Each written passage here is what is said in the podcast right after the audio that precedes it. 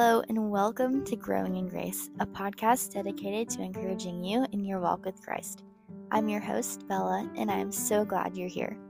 Every other week, we'll dive into God's truth together as we apply biblical principles to modern day questions, share what's on our heart, and learn what it means to truly grow in grace. I hope you not only enjoy listening to each episode, but you grow in confidence in who God made you to be.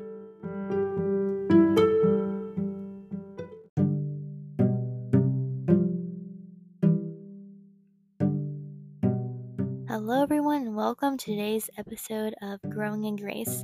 I'm so glad you're here.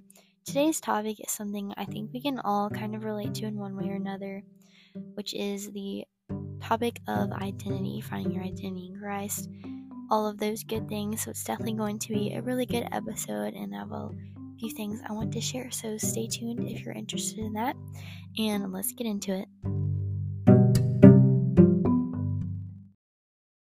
So, identity. I think this is something we can all kind of struggle with just because of how the world is today. I think the world a lot of times throws all these labels on us, tells us how we should be, who we are, when those things are not what defines us. To find out what defines us and where identity comes from, we have to go back to the Word. Not what the world says, but what God's Word says. So, first of all, I just want to say your worth is found in Christ alone. And While that's a simple statement, it has so much meaning behind it. And if you truly believe that in your heart, then it will truly change how you think about yourself and how you think about others in the world. So, your worth, your identity, your value is found in Christ alone, not the things you've done, your popularity, your flaws, your mistakes, things that have happened to you good or the bad things. Your identity is not in those things. I think a lot of times just how we are in the world today. We try finding our purpose and our identity in the things that we do, whether those are good or bad. I know I personally have done that. In my life, I'm definitely I'm a classic stereotype Enneagram one. A perfectionist, kind of a quote unquote control freak, I guess you could say. And which is a good thing because I get things done and I work really hard and I'm very dedicated, but on the flip side, it also can really stress me out. And while I do always want to do my best, sometimes I can start putting my worth in the things that I do. And just like you're never going to do enough. Like you're never you have to accept you're never going to be able to do enough. So putting your worth in those things is never going to satisfy you. I know for me it doesn't satisfy me because just like anyone else, I'm going to make mm. mistakes. Everyone makes mistakes, and I'm going to make mistakes. So when I do make those mistakes, instead of finding my value in those mistakes and feeling shame and guilt on myself because I messed up, which is only something that something that happens to everyone. So rather than doing that and getting upset about it and feeling shameful and guilty, I can rest peacefully knowing that I'm not defined by those mistakes. I did make those mistakes, but those things do not define me. That's not who I am. So you are not defined by those things. I think for me also, there's kind of the flip side where I do I am a perfectionist and I'm very dedicated and so when I do well on things I can also start putting my identity in my grades, my accomplishments, the awards I've gotten. I know I've done that just like an example from my life. I had this one class that I had a really good grade in, like a very high.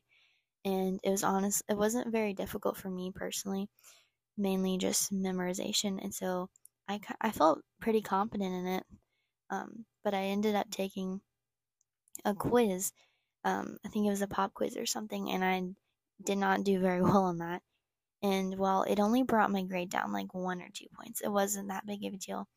I had started putting like my value and my worth in the grades that I've gotten, and that's where I got my confidence from. Rather than getting confidence from who I am in Christ, I was getting my confidence in the things I'd done in my grades and my accomplishments. So when I made a small mistake, not even a mistake, but something that happens to all of us, I got a bad grade on something. I was so upset with myself and I felt so disappointed in myself. And I had to kind of like think about it and just go over that and that's not how we're meant to be that kind of made me realize that's not how we're meant to be and while it was something that was so silly and small. It's something that really impacted me when it was something that like I should have learned from my mistake and learned to study more for whatever it was, which is the practical side of things, but it also in my spiritual life, it's sort of the same thing. No matter how big or small those things don't define me, not my grades, the things I've earned, or all the failures or the bad grades I've gotten, those things are not what defines me. And that's a really important truth. And I learned that the hard way, but it is a very important truth. And it's so freeing when you truly believe that because you won't feel defined by the mistakes you've made because we all make mistakes. That's part of being human. The only person to ever live perfectly was Jesus, aka God. So we know we're all sinful. We will all make mistakes and mess up and screw up because that's just how we are. But we have forgiveness, so we don't have to be defined by those things.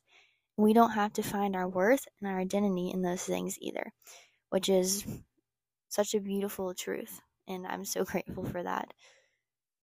We can spend our life fretting over those things, but we will never be satisfied. We can get caught up in the mistakes and the failures and trying to make up for that, but we're never going to be satisfied because we won't ever, by ourselves, we will never be enough. We're never going to be enough on our own. That's a quote I see a lot sometimes where it'll say, You are enough. And I know it's kind of harsh, but the truth is, we're not enough we're not going to be enough. But when we have Jesus, when we have Christ, in Christ, we are enough. So you are enough in Christ. On our own, we're not. On our own, we're sinful and we go against God. But with Christ, we are enough because of who Christ is. Our identity in Christ, we are enough. So we will never be satisfied when we put our value in those things because we're never going to be good enough on our own.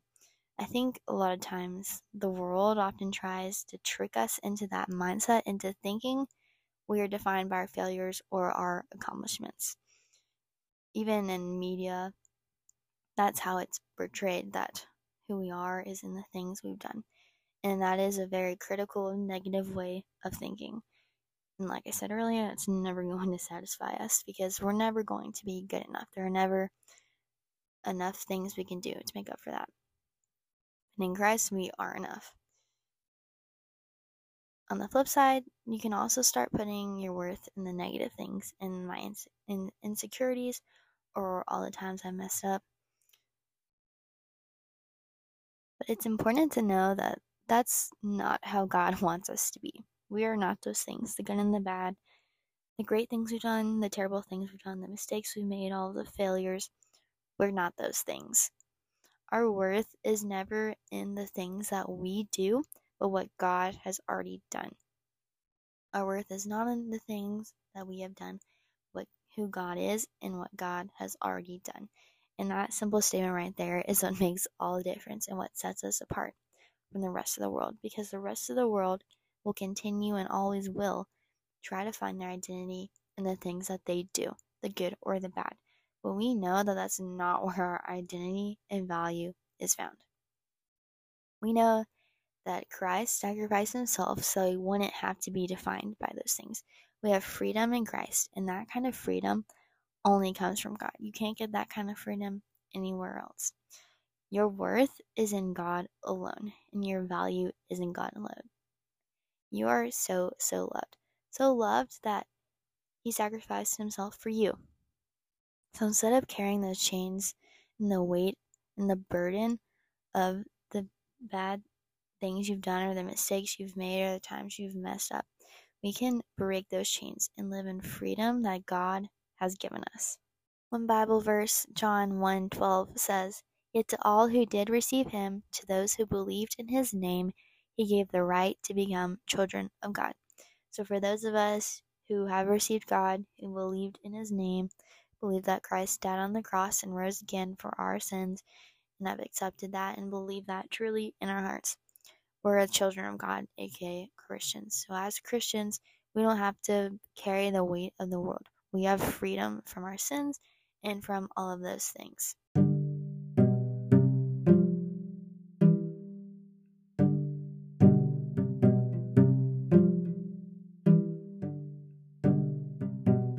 Hey guys, so if you have listened to any of my previous episodes on this podcast, you're probably wondering what is going on right now. But I've decided to add a new little section of each episode, pretty much called a praise break. So we do different little things in the middle of each episode to kind of break it up in the middle of the topic, but pretty much it's a praise break. So I asked y'all some questions on Instagram, and I'll be sharing some of those responses each week.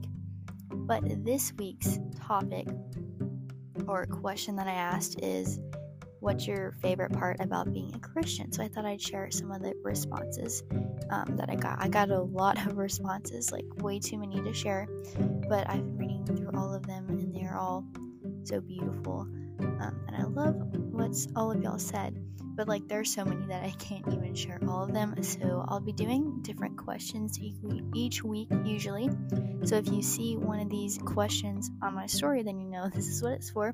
So you could be given a chance of a shout out and be featured on one of the episodes. So make sure you answer um, next week's cool question. But I'll just read a few. So Megan said, telling others about Jesus. Gabby Haynes said the peacefulness. Rebecca Lynn said going to church uh, Nia being able to rely on God for anything, uh, Morgan Phillips being able to spread the gospel, Carissa Brown, he promised to always be near, talking to God, sharing with others in the music. Brinley said having a reason to live. Abby said being able to serve my community and singing, singing at my church for the youth. Julia Clark said community. Farah said praying. Mandy said worship and being around other fellow Christians. And then lastly, Elizabeth said the connections you make with other Christians. So, like I said, there were so many amazing answers, like so many.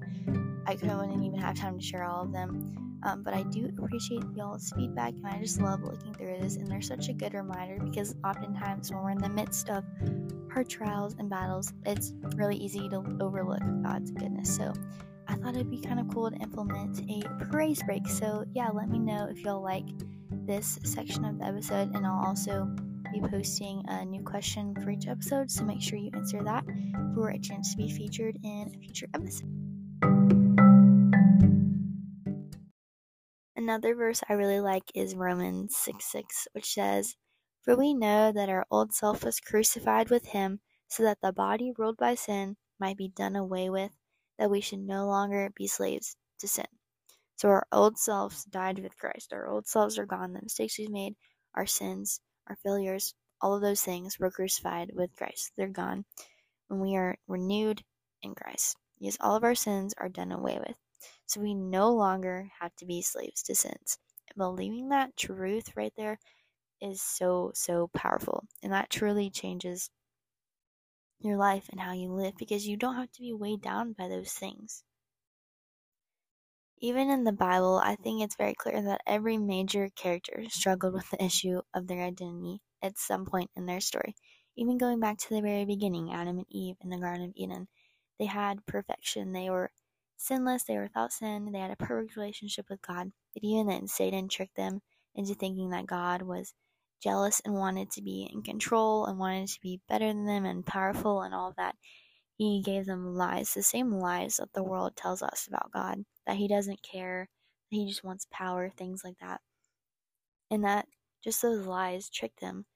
They had their identity in Christ, but after that, he tricked them into sinning and falling away from that. Because of that, they have they now had the chains of sin because they listened to those lies that Satan had told them. Another Bible character that I really admire is Rahab from the book of Joshua. So, if you're not familiar with Joshua, pretty much the Israelites send out some spies to Jericho to see what the land looks like because that's the promised land, but they never seen it. So, they wanted to obviously see what the land looks like that God had promised to them back when through this whole entire journey.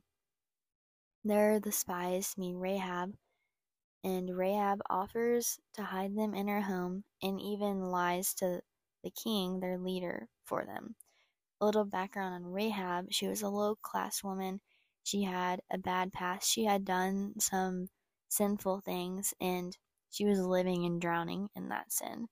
She found her identity in that sin and the things that she'd done.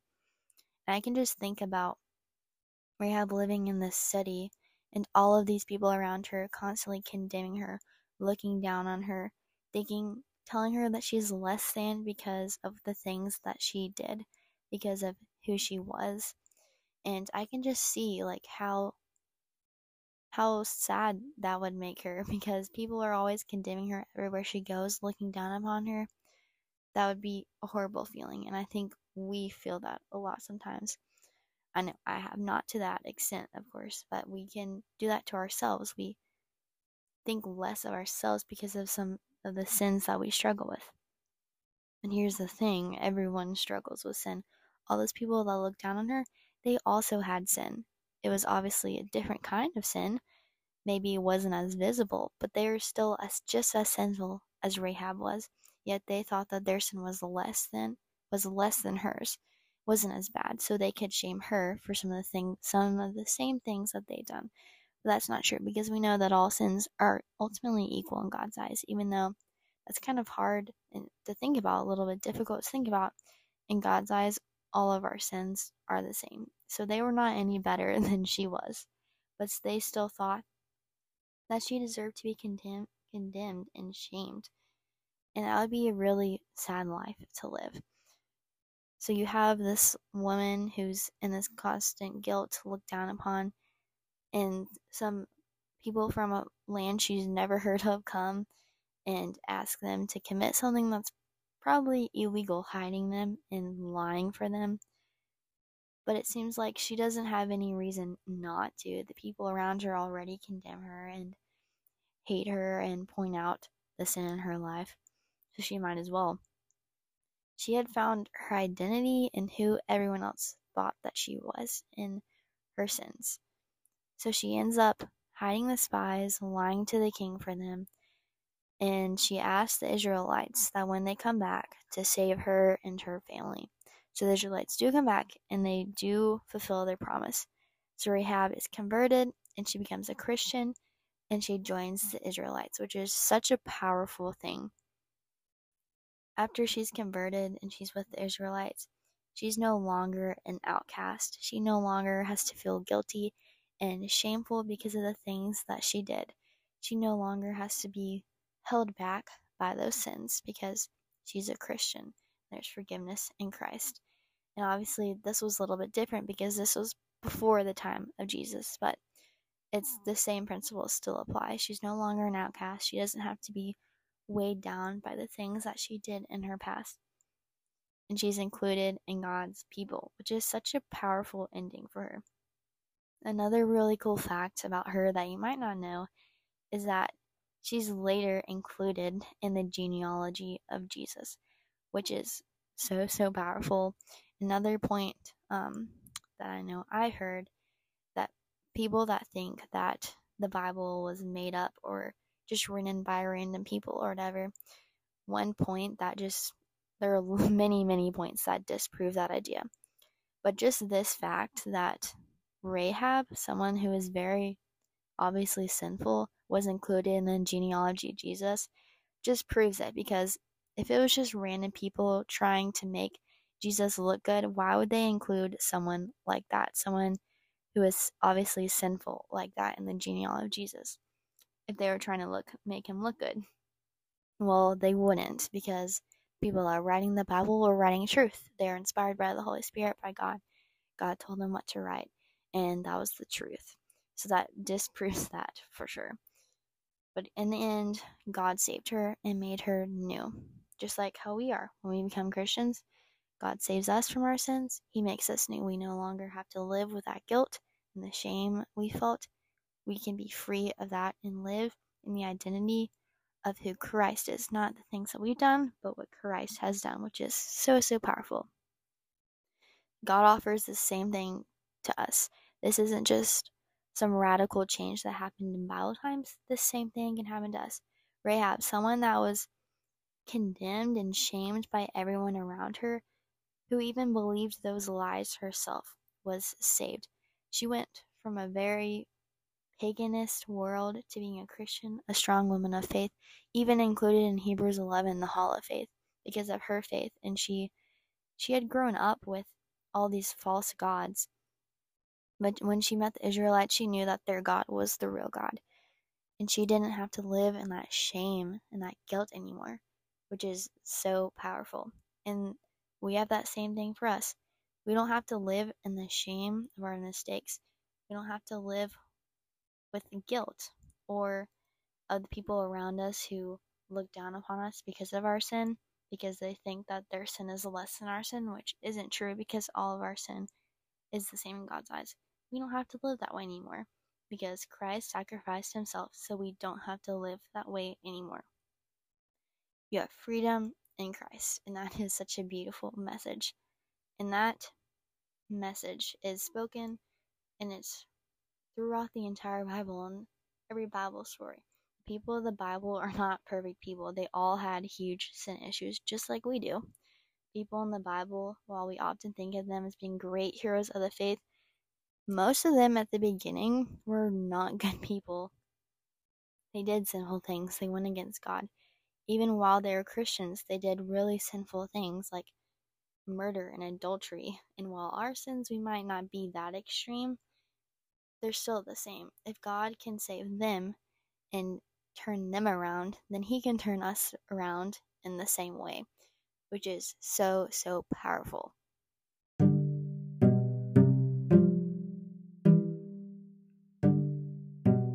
So, once again, your worth is in Christ alone, your value is in Christ alone, and you are so, so loved. You don't have to live in that guilt and shame anymore because in Christ we have freedom. That is such a powerful message, and I am so, so thankful for that truth right there.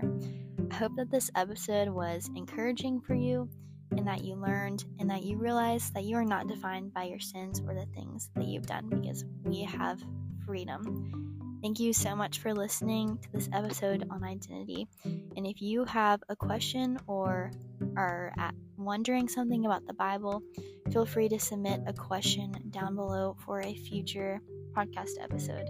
Once again, thank you so much for listening, and I'll see y'all next time.